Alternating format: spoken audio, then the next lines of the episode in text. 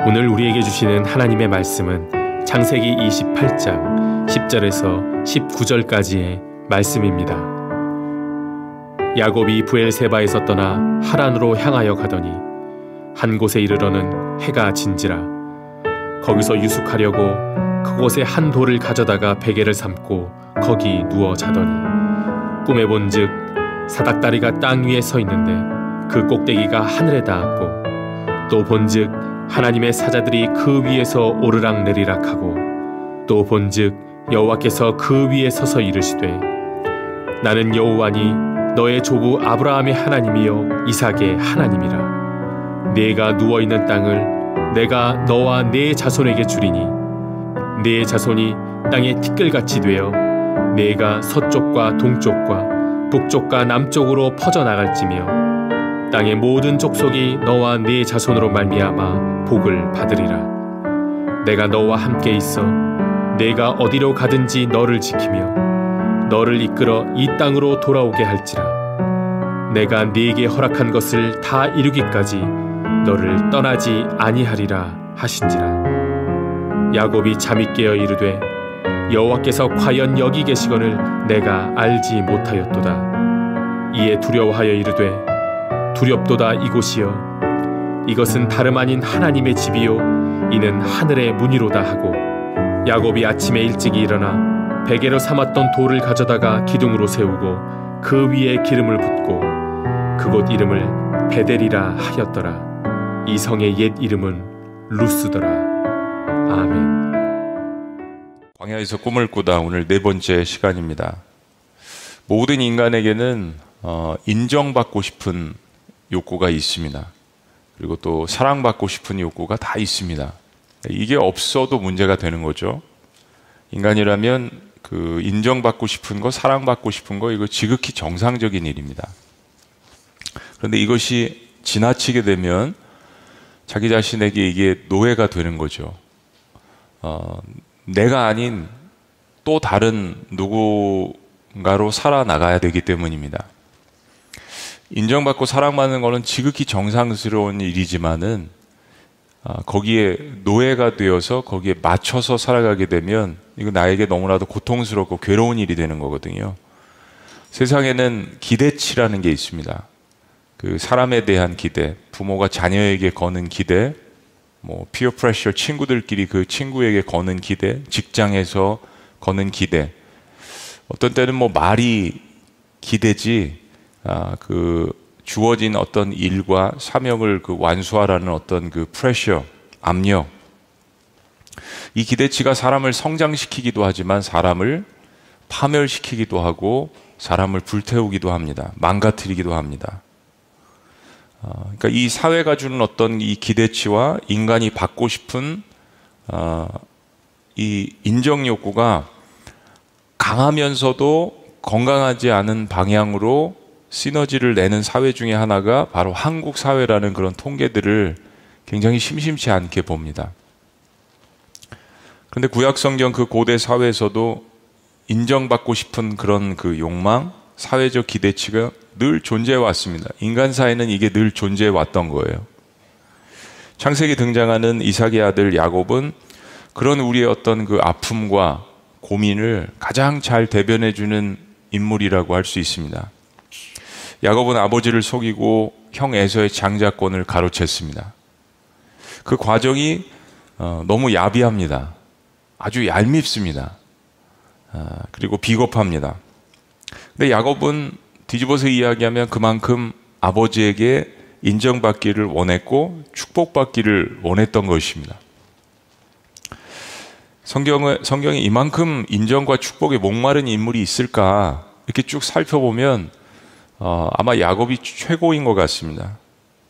그러니까 그런 생각을 하면서 이 야곱을 이해해 보려고 또 우리 자신의 인생을 야곱의 삶 가운데 이렇게 투영을 해보면 그 과정은 비열함을 넘어서서 간절함이 느껴지기도 합니다. 간절함. 그런데 아버지와 형을 속이고 쟁취한 축복의 결과는 너무나도 혹독합니다. 형에서는 야곱을 죽이려고 마음을 먹고 어머니 리브가는 야곱을 야곱의 외삼촌 되는 라반이 사는 어, 바다나람 지역으로 피난시킵니다. 그렇게 인정받고 싶었는데 결국은 뭐예요? 아무것도 얻지 못하고 가족과 생이별을 하게 되는 결과를 맞이하게 됩니다. 자, 그런데 중요한 것이 하나 또 등장합니다. 이 장자권 속임수 이 사건 때문에 야곱이 외삼촌 라반의 집으로 쫓겨가잖아요. 근데 이제 결과가 그렇기는 하지만 이삭과 리브가는 야곱이 그것으로 가는 목적에 대해서 한 가지를 설명을 해줍니다. 이 굉장히 안 좋은 사건 속에서 일어난 결과인데 어, 이삭과 리브가가 한 가지 중요한 목적을 이야기합니다. 그게 뭐냐면 바로 이삭에게 신앙의 가문을 이어갈 아, 그 신부감을 거기 가서 찾으라고 이야기하는 겁니다. 자, 1절과 2절 말씀 그런 의미에서 한번 봅니다. 이삭이 야곱을 불러 그에게 축복하고 또 당부하여 이르되 너는 가나안 사람의 딸들 중에서 아내를 맞이하지 말고 일어나 바다나 아람으로 가서 내 외조부 부두엘의 집에 이르러 거기서 내 외삼촌 라반의 딸 중에서 아내를 맞이하라. 자, 이삭이 이렇게 야곱에게 주문한 이유가 있습니다. 바로 에서가 가나안 땅의 여인들의 아름다움을 보고 그 중에 신부를 취한 것이 아니라 취한 것이 그 중에 신부를 취한 것이 이삭과 리브가에게 큰 근심이 되었기 때문입니다. 리브가가 에서를 못마땅해 한 이유입니다. 이런 모든 것들은 장자권 사기극과 연결이 되어 있습니다, 지금. 자, 어쨌든 문제의 핵심은 야곱입니다. 야곱이 되어버렸어요. 그래서 떠나야 합니다. 그런데 또 한 가지, 아버지 이삭이 아들이 먼 길을 떠나기 전에 다시 축복을 하는 겁니다. 속여가지고 장자권 축복을 받았잖아요. 근데 그거 말고 야곱이 먼 길을 떠나는데 다시 축복을 하는데 이 이삭이 아들 야곱을 향한 이 축복을 우리가 눈여겨볼 필요가 있습니다. 3절 말씀. 전능하신 하나님이 내게 복을 주시어 내가 생육하고 번성하게 하여 내가 여러 족속을 이루게 하시고 아브라함에게 허락하신 복을 내게 주시되 너와 너와 함께 내 자손에게도 주사 하나님이 아브라함에게 주신 땅 곧 내가 거류하는 땅을 내가 차지하게 하시기를 원하노라. 여러분 야곱에 대한 이 축복의 문장들은 어, 이삭이 에서인 줄 착각하고 야곱에게 축복을 해 주었을 때와 확연히 다른 점이 있습니다. 여러분이 어제 보신 27장과 오늘 보시는 28장의 이 축복, 이 말씀을 비교해서 보셔야 합니다. 바로 아브라함에게 허락하신 복을 야곱에게 준다라는 점입니다. 그리고 아브라함에게 주신 땅을 야곱에게 준다는 점. 어제는 아브라함이라는 이야기가 등장하지 않습니다. 이게 굉장히 중요한 차이점입니다. 이 축복대로라면 그리고 야곱은 다시 고향으로 돌아와야 합니다. 이 말씀에 3절 4절 말씀에 내가 너를 돌아오게 하겠다. 그리고 이삭은 실제적인 영적 장자권자로 둘째 아들 야곱을 인정하는 듯 합니다. 이상하죠. 성경을 자세히 보면 이상한 것들이 참 많습니다. 그래서 질문을 가지고 의문을 가지고 하나님 앞에 교통하면서 기도하면서 또 나아가서 내 인생 가운데서 그것을 받아내는 그 참 재미도 있습니다. 27장에서 이삭이 속아서 야곱에게 한 축복은 원래 에서라고 생각하고 한 축복이잖아요. 그런데 그 축복에는 아브라함에게 주신 하나님의 축복이 빠져 있습니다. 그렇습니다. 자, 우리가 다는 알 수 없지만 이 두 장의 축복을 비교해 보면 추측 가능한 것은 아버지 이삭은 족장으로서 첫째, 첫째 아들에게 축복할 수 있는 일반적인 축복을 하려고 했던 것으로 보입니다. 족장으로서 또 아버지로서 첫째 아들에게 할 수 있는 그 축복을 하려고 했던 것임이 말씀을 두 개를 비교해 보니까 드러나는 거예요. 애선 줄 알고 축복했잖아요. 그리고 중간에 일어난 속임수 사건 때문에 원래 이삭이 그 다음에는 야곱을 불러서 이제 자기는 죽을 거라고 생각을 했으니까요. 원래 야곱을 불러서 어떤 축복을 했는지는 알 수는 없어요. 근데 적어도 현재 지금 이삭은 아들 야곱에게 하나님께서 아브라함에게 하신 축복을 물려주고 있는 것입니다. 여러분 이해하시겠죠? 네. 이게 너무나도 심오하고 신비스러운 일입니다. 만약에 여러분 이것이 우리가 추측하는 대로 비교해 본 대로 이삭의 의도였다면 리브가와 야곱은 순간을 인내하지 못하고 엄청난 실수를 벌인 거나 마찬가지입니다. 뭐 이삭의 잘못은 그걸 아내랑 자기의 본심을 나누지 못한 거고요. 그래서 결과적으로 야곱은 그 벌로 지금 자신의 정든 고향과 가족을 떠나야 하는 것입니다. 인가 응보는 있습니다. 자, 또 한 가지 오늘 본문은 이삭과 리브가가 아까 말씀드린 것처럼 에서에 대해서 뭔가 영적으로 왜 불안해했는지 그 확실한 한 가지 증거를 더 짚고 야곱의 이야기로 넘어갑니다.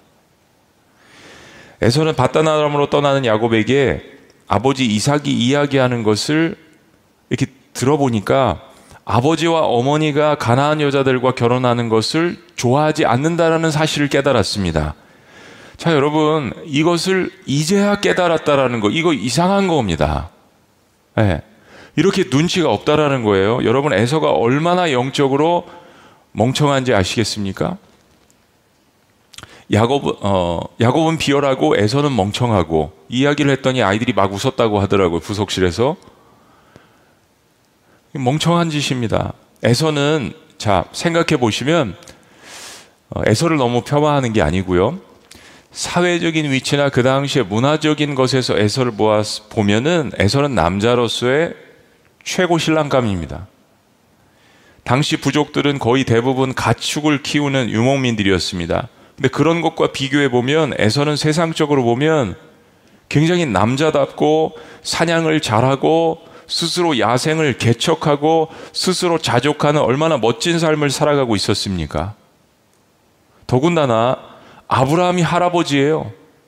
그리고 그것을 이어받은 아버지 이삭은 당대 거부입니다.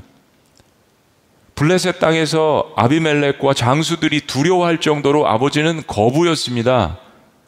그리고 자신은 그것을 다 물려받을 첫 번째 장자예요. 요즘 이야기로 하면 재벌 2세입니다. 재벌 2세. 그런데 자신의 부모는 하나님이 부르신 2대 족장 이삭이고 그 아버지의 뒤를 이을 장자인 본인이 하나님께서 어떤 가정을 원하시는지 부모가 어떤 여자를 만나기를 기도하는지 전혀 모르고 있었다라는 것 이건 영적으로 전혀 센스가 없다는 이야기입니다. 자격이 없다는 이야기예요. 집안을 말아먹을 수 있다라는 이야기입니다. 에서의 다음 행동은 더 기가 막힙니다.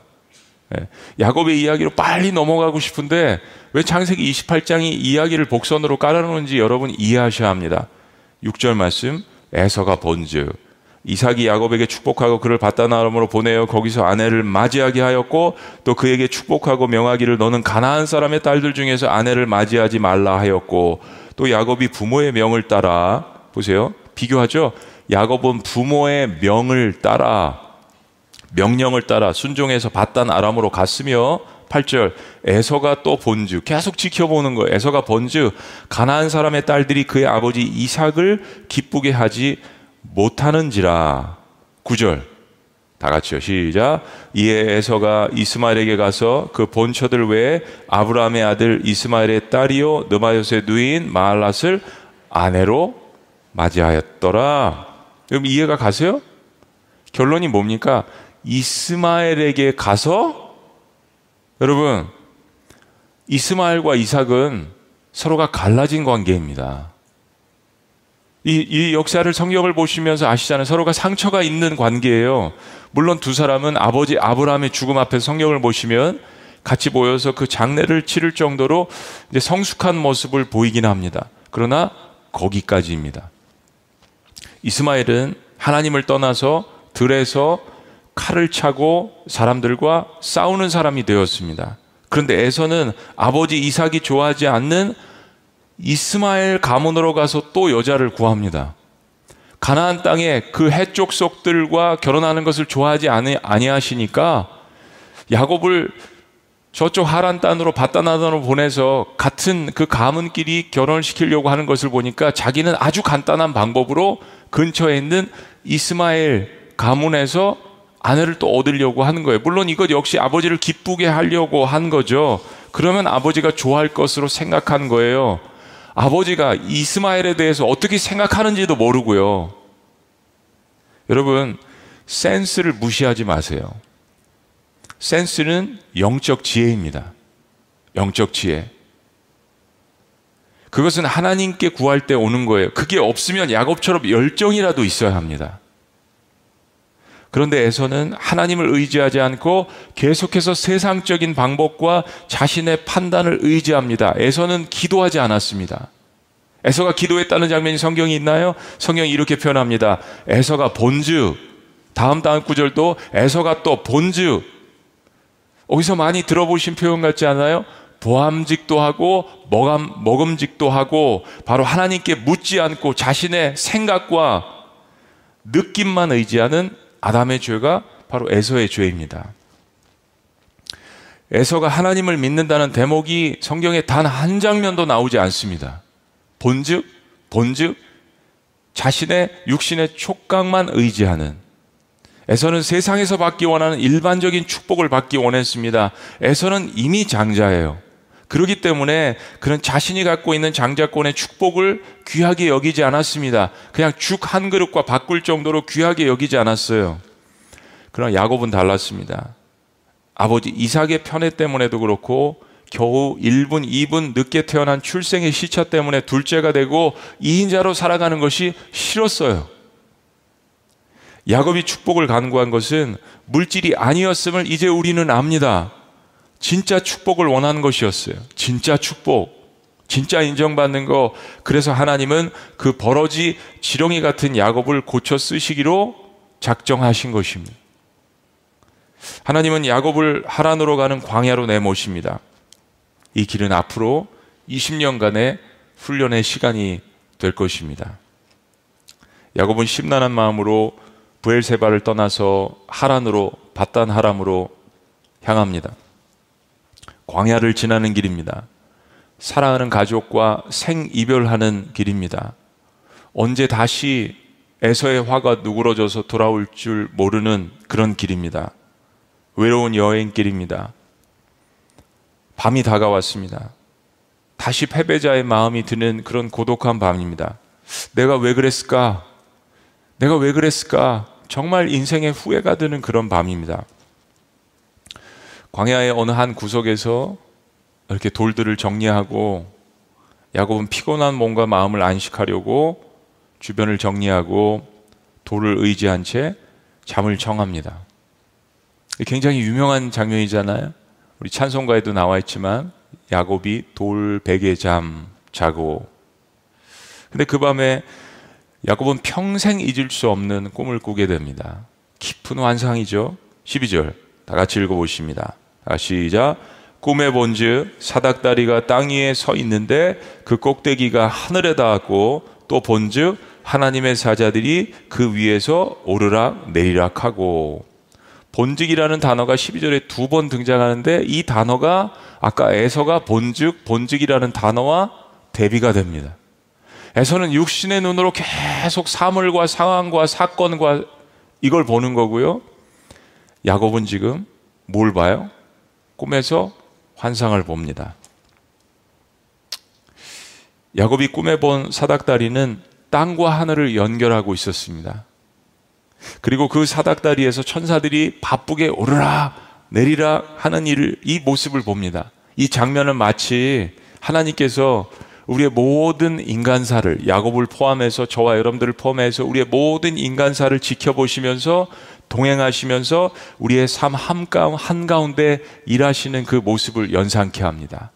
땅과 하늘이 신비한 거룩한 사닥다리로 연결되어져 있고 천사들이 오르라 내리라 바쁘게 일하는 그 모습. 뭐 그런 소설 영화도 많이 나왔어요. 야곱의 사닥다리. 그런데 야곱이 보니까 그 사닥다리 위에 하나님이 서 계시고 야곱에게 자기 자신에게 친히 말을 걸어 오시는 겁니다. 하나님이 13절 말씀 본직이 또 등장합니다. 13절 다 시작. 또 본즉 여호와께서 그 위에 서서 이르시되 나는 여호와니 너의 조부 아브라함의 하나님이요 이삭의 하나님이라 내가 누워 있는 땅을 내가 너와 내 자손에게 주리니 본직이란 단어가 세 번이나 등장합니다. 야곱이 본 곳은 땅의 것이 아니었습니다. 하늘에 서 계신 자신에게 말을 걸어오시는 그 하나님, 나는 여호와 야외 I am who I am 스스로 존재하는 전능자라. 그리고 야곱에게 이렇게 말씀하십니다. 나는 너의 조부 할아버지 아브라함의 하나님, 그리고 너의 아버지 이삭의 하나님이다.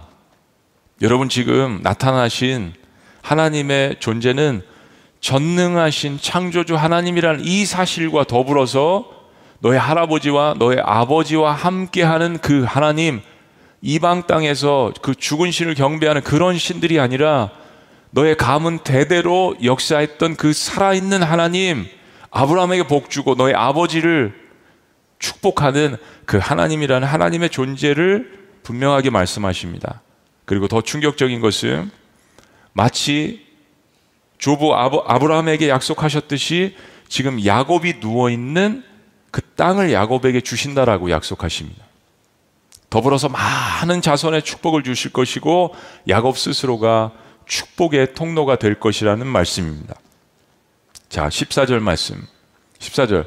다 같이 한번 읽어보십니다. 내 자손이 시작. 내 자손이 땅에 티끌같이 되어 내가 서쪽과 동쪽과 북쪽과 남쪽으로 퍼져 나갈지며 땅의 모든 족속이 너와 내 자손으로 말미암아 복을 받으리라. 여러분 너무 놀랍지 않습니까? 예? 13절, 14절의 이 말씀들은 하나님께서 아브라함에게 축복하신 그 말씀과 동일한 말씀이에요. 근데 이 축복을 아브라함에게서 이삭으로 아버지 이삭에게로 그리고 이삭에게서 지금 야곱으로 계속 이어가시겠다라는 하나님의 이 선언입니다. 자, 그리고 한 가지를 더 하십니다. 15절 말씀. 이건 야곱의 상황적인 사건과 연결되어 있는 거예요. 15절 다 같이 시작. 내가 너와 함께 있어 내가 어디로 가든지 너를 지키며 너를 이끌어 이 땅으로 돌아오게 할지라 내가 내게 허락한 것을 다 이루기까지 너를 떠나지 아니하리라 하신지라. 하나님께서 이제부터 야곱을 지키시고 평생 동안 야곱을 떠나지 아니하실 것을 약속을 하십니다. 그리고 무엇보다 아버지 이삭의 땅 고향으로 다시 돌아오겠다라고 약속을 하십니다. 여러분 이것은 실로 엄청난 축복이며 엄청난 약속입니다. 엄청난 위로가 되는 것입니다. 야곱이 너무너무 놀랐습니다. 자, 그리고 이런 고백을 합니다. 26절 말씀이 창세기 28장의 가장 중요한 고백이고 저와 여러분들이 하나님을 만났을 때 하는 고백임을 여러분들이 오늘 깨달으셔야 합니다. 자, 16절 말씀 다 같이요. 16절 말씀 다 같이 잠이어 깰지어다. 16절. 16절 다 같이 시작. 야곱이 잠이 깨어 이르되 여호와께서 과연 여기 계시거늘 내가 알지 못하였도다. 마스크 쓰고 한 시간 이상 예배를 드린다는 거 이거 너무 힘든 일입니다, 여러분. 제가 다 이해해. 집에서 조시는 것보다 여기 와서 조시는 게 훨씬 더 축복된 일임을 믿습니다. 조셔도 다 드시잖아요. 들으시잖아요. 제가 그걸 깨달았어요. 야곱이 잠이 깨요. 이르되. 여러분, 야곱의 지금 이 고백이 무슨 고백인지 한번 묵상해 보셨습니까? 성경을 큐티하고 통독하실 때 야곱의 이 고백은 야곱의 인생 고백입니다. 여호와께서 과연 여기 계시거늘 여러분 여기가 어디입니까? 여기가 어디죠? 야곱은 하나님은 부엘세바와 같은 곳에서 나타나시는 하나님인 줄만 알았습니다. 하나님은 성품 좋은 아버지 이삭과 같은 분만 교통하시는 하나님인 줄 알았습니다. 하나님은 고향 땅, 하나님이 축복하시는 땅, 안정되고 가축도 많고 거느리는 종들도 많고 성공한 자리에만 임하시는 하나님인 줄 알았습니다. 하나님은 장자에게만 예정된 자에게만 첫째에게만 으뜸 가는 자에게만 축복을 주시는 하나님인 줄 알았어요. 여러분 우리는 때로 온전한 상태, 최고의 상태에서만 하나님께서 임하시는 줄로 착각합니다. 괜찮은 사람, 업적을 쌓은 사람, 율법을 지키는 사람, 인정을 많이 받는 사람에게만 하나님께서 인정, 임하시는 줄만 착각합니다. 그게 야곱의 착각이었어요. 그런데 지금 여기가 어디입니까? 광야입니다. 광야. 아무도 없고, 아무도 돌볼 사람이 없고, 아무것도 잘하지 않는 야곱 혼자 있는 자리입니다. 실패의 자리. 쫓겨난 자리. 명예스럽지 않은 자리, 치욕의 자리, 장자권을 얻기는커녕 아무것도 못 건지고 쫓겨나온 자리, 팽당한 자리입니다. 고독한 자리, 괴로운 자리, 두려운 자리, 내일이 염려가 되는 불안한 자리, 한 번도 가보지 않은 하란으로 바다나람으로 출발하는 자리, 내일을 전혀 예상할 수 없는 자리, 무엇보다 패배하고 실망감이 드는 이 밤, 그런 자리, 광야의 자리입니다. 그런데 하나님이 그 광야의 자리에 야곱을 스스로 하나님께서 찾아오셨습니다. 그래서 야곱이 고백하는 거예요. 과연 여기에도 하나님이 계시는가? 사실 야곱의 인생 가운데 최악의 자리이잖아요. 최악의 자리입니다. 아버지의 품을 떠나고 어머니의 품을 떠나고 첫째가 아니더라도 한 25%는 4분의 1의 분깃은 받을 수 있는 둘째잖아요. 정실 아내입니다. 이삭은 아내 하나도 없어요. 그런데 그 모든 것을 다 잃어버리고 온 최악의 이 자리에 하나님이 오셨습니다. 17절 말씀. 다 같이 우리의 반응일 수 있습니다. 다 같이 시작. 이에 두려워하여 이르되 두렵도다 이곳이요. 이것은 다름 아닌 하나님의 집이요. 이는 하늘의 문이로다 하고 그토록 하나님의 축복을 간절히 원했던 야곱, 그토록 장자권의 축복의 자리를 탐냈던 머리를 굴렸던 꾀를 내었던 야곱, 그러나 결국 아무것도 얻을 수 없고 쫓겨났던 도망간 그 자리에 하나님이 마침내 한번 따라해 보시죠. 마침내 찾아오셨습니다. 그리고 말씀해 주십니다. 너 지렁이 같은, 너 버러지 같은 야고바, 너 그토록 축복받고 싶느냐? 그토록 인정에 목말라 있느냐? 내가 바로 그 축복의 근원, 그 인정의 근원, 사랑의 근원인 야외, 너의 조부를 축복한, 아브라함을 축복한, 그리고 너의 아버지를 오늘날 있게까지 한 내가 바로 그 하나님이다. 내가 바로 아브라함의 하나님, 이삭의 하나님이다. 라고 선포하십니다. 야곱은 정말 그렇게 자신의 삶의 실패의 자리에 이 광야의 자리에 가장 고독한 자리에 찾아오신 그 하나님 정말 만나보고 싶었던 하나님이에요. 그런데 오늘 이 자리에 가장 실패감이 드는 이 자리에 찾아오셨을 때 두려움이 들었습니다. 하나님 만나주세요. 만나주세요. 근데 정말 하나님이 나타나시면 우리는 고개를 들 수가 없습니다. 두려움이 임합니다. 전율이 임합니다. 하나님은 그런 존재예요. 그리고 광야에서 자신을 만나 주신 그 자리를 여기가 하나님의 집이구나. 하나님의 문이구나. 하나님이 나를 만나 주시는 이 통로, 여기가 문이구나. 여기가 하늘과 땅이 닿는 자리이구나. 여기가 온전한 축복의 자리이구나. 그리고 자신이 할 수 있는 상황에서 최선을 다해서 하나님 앞에 감사합니다. 광야에 뭐가 있겠어요? 그러나 최선을 다해서 하나님 앞에 감사합니다. 18절 야곱이 아침에 일찍 일어나 베개로 삼았던 돌을 가져다가 돌을 가져다가 기둥으로 세우고 그 위에 기름을 붓고 광야 생활을 광야로 나갔을 때 너무 먼지가 많고 그러니까 중동에선 특별히 기름을 가지고 다닙니다. 기름을 붓고 오일을 바르는 거죠. 아마 어머니 리브가가 싸줬을 거예요. 그 기름을 거기다 붓습니다. 너무 중요한 기름이지만 하나님 앞에 감사하는 마음으로 기름을 붓습니다. 19절 그곳 이름을 베델이라 하였더라. 이 성의 옛 이름은 루스더라. 야곱은 이 루스에서 하나님을 만나고 그것을 베델, the house of God, 하나님의 집이라고 명합니다. 하나님의 집. 광야, 내가 집을 지을 수도 없고 정든 곳을 떠났지만 하나님이 임하시는 나와 하나님이 교통하는 하나님의 집, 기도하는 집, 내가 하나님을 만나는 집. 야곱은 자신이 만난 하나님 앞에 경배하고 예배하고 자신의 인생을 서운합니다. 20절. 야곱이 서원하여 이르되 하나님이 나와 함께 계셔서 내가 가는 이 길에서 나를 지키시고 먹을 떡과 입을 옷을 주시어 21절 다 같이요. 시작. 내가 평안히 아버지 집으로 돌아가게 하시오면 여호와께서 나의 하나님이 되실 것이요. 여러분 이상합니까? 이상하지 않습니까? 이상하죠. 역시 야곱다운 고백입니다. 야곱의 인생 스토리를 읽을 때는 야곱처럼 생각하고 읽으셔야 합니다.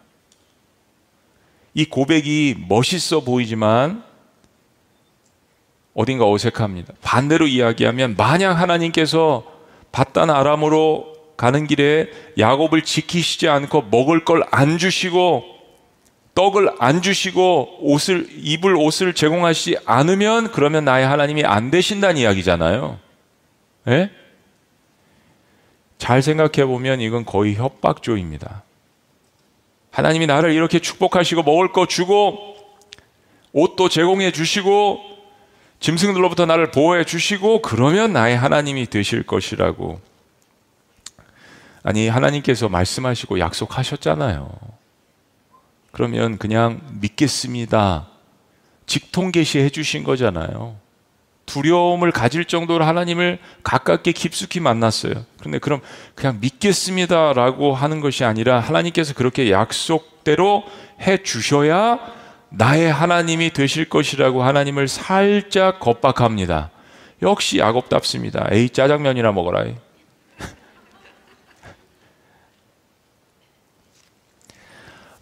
아무것도 가진 것 없이 버려진 인생에게 하나님께서 그 광야의 실패 자리까지 나타나셔서 그렇게 예상치도 못한 축복을 해주시면 그냥 순수한 감사나 할 것이지. 야곱은 자신의 기질대로 서운합니다. 이러니까 하나님께서 야곱더러 너 지렁이 같은 야곱아, 너 버러지 같은 야곱아라고 부르신 겁니다. 그런데 야곱은 거기서 멈추지 않고 또 기도합니다. 뭐 신났어요. 22절 다 같이 시작. 내가 기둥으로 세운 이 돌이 하나님의 집이 될 것이요. 하나님께서 내게 주신 모든 것에서 10분의 1을 내가 반드시 하나님께 드리겠나이다 하였더라. 좋게 보면 좋은 거죠. 지금 아무것도 없지만 하나님께서 그렇게 약속대로 축복을 해주시면 이게 뭐 엄청난 축복이잖아요. 어마어마한 축복을 지금 자기 생각 이외로 상상 이외로 어마어마한 축복을 광야에서 지금 받은 겁니다. 그 약속대로 축복을 해주시면 딱 10분의 1을 반드시, 반드시가 들어가 있습니다. 말씀 보세요. 반드시 떼어 하나님께 드리겠나이다. 하나님 올해 저에게 10억을 주시면 하나님 올해 저에게 100억을 주시면 제가 딱 10분의 1을 반드시 야곱의 기질대로 서운합니다. 반드시 떼어서 드리겠다. 이 상황에서도 머리를 굴리면서 하나님 앞에서 승부사의 기질을 발휘합니다. 에이, 짬뽕이나 먹어라.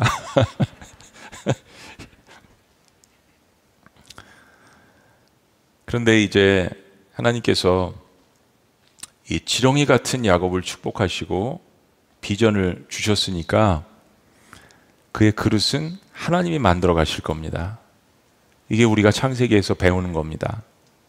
하나님이 부르시면 그 인생은 하나님이 축복하시고 하나님이 부르셨을 때 거기에 순종해서 그 길을 터벅터벅 걸어가면 그 광야의 길일지라도 아니 오히려 깊숙한 실패의 자리에서 좌절의 자리에서 최악의 자리일지라도 그 순종한 인생을 하나님께서 책임지시고 이끌어 가십니다. 그게 또한 아브라함의 이야기였고 이삭의 이야기였고 야곱의 이야기로 다가옵니다.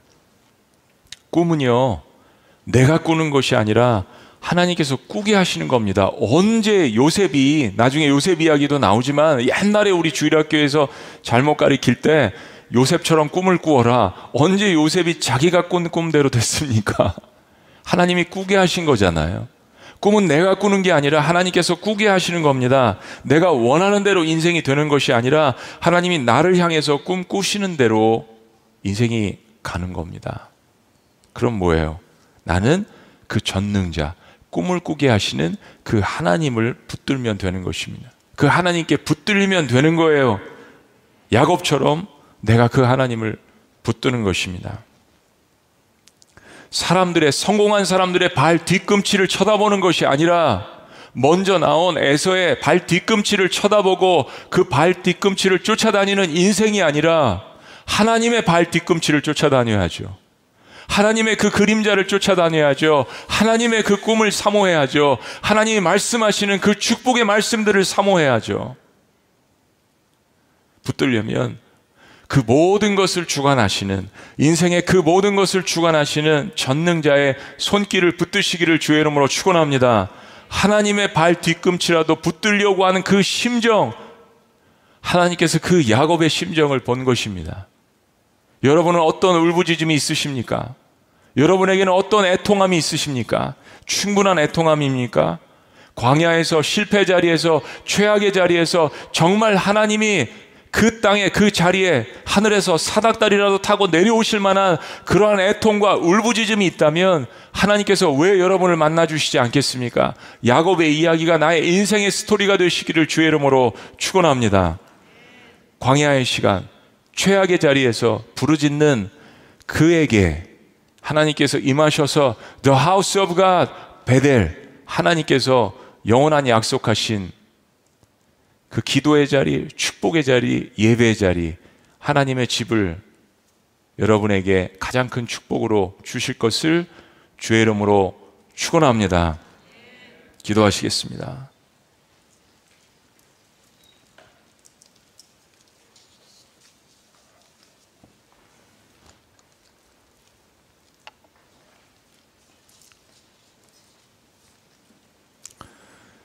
사랑하는 여러분, 어, 지금 여러분 내 상황이 어, 안정된 부엘세바 고향에 있습니까?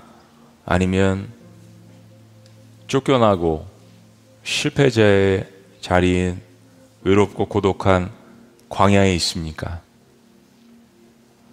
여러분은 계속 어, 내 판단과 내 의지와 느낌대로 본즉 또 본즉 이라고 표현한 에서의 상황 가운데 있습니까? 아니면 너무 실패가 많고 늘 인정받고 싶고 늘 사랑받고 싶은 그런 울부짖음의 야곱의 자리 가운데 있습니까? 인생이 아무것도 아닌 것 같은데 업적이 아니라 행위가 아니라 하나님은 그 한 끗 차이를 보십니다. 우리가 처음 하나님을 만났을 때 루스에서 광야에서 처음 하나님을 만났을 때 우리는 그러한 애통함이 있었습니다. 간절함이 있었습니다. 그때 하나님께서 만나 주셨잖아요. 여전히 인생이 곤고하고 여전히 인생의 야곱의 길이라고 느끼신다면 지금 또 하나님을 만날 수 있는 가장 절호의 기회입니다. 가장 가까이서 하나님을 만날 수 있는 기회. 땅과 하늘이 만나는 야곱의 사닥다리를 하나님께서 오늘 여러분들을 위하여서 준비해 놓으셨습니다. 오늘 이 시간에 하나님께서 한 영혼을 찾으십니다. 부지런히 찾으시더라고요. 오르락 내리락 하늘과 땅을 이으시며 여러분의 애통함과 여러분의 간절함이 하늘에 닿을 수 있도록 천군 천사를 동원하셔서 여러분 삶 가운데 부지런히 일하시는 하나님. 그 하나님의 발 뒤꿈치라도 내가 붙들겠습니다. 라는 그런 마음, 그런 심정이면 족합니다. 업적이 아닙니다. 첫째로 태어나는 위치가 아닙니다. 세상에서 주어진 것들이 아닙니다. 그 아무것도 아닌 것 같은 간절한 믿음, 하나님께서 아, 그것을 오늘 보십니다. 그리고 만들어 가십니다. 살아계신 하나님, 우리의 인생이 뒤돌아보니까 참 야곱과 같습니다. 그런데 그 야곱을 이스라엘로 만드시는 하나님의 역사를 오늘 말씀 가운데 다시 한번 봅니다. 과연 하나님이 여기 계시구나. 나의 삶의 최악의 자리에 계시구나. 라는 고백이 하나님 우리의 고백이 될 수 있도록 축복하시고 역사하여 주시옵소서. 내 주를 가까이 하게 함은 십자가 진 같은 고생이나 내 일생 소원은 늘 찬송하면서 주께도 나아가기를 원합니다. 그래도 세상의 축복이 아니라 인정받고 싶고 사랑받고 싶었던 하나님의 그 무엇인가 축복을 간구했던 그 야곱의 간절함이 오늘 이 찬송을 하는데 저희들의 간절함이 될 수 있도록 하나님께서 긍휼히 여겨 주시옵소서 예수님의 이름으로 기도합니다.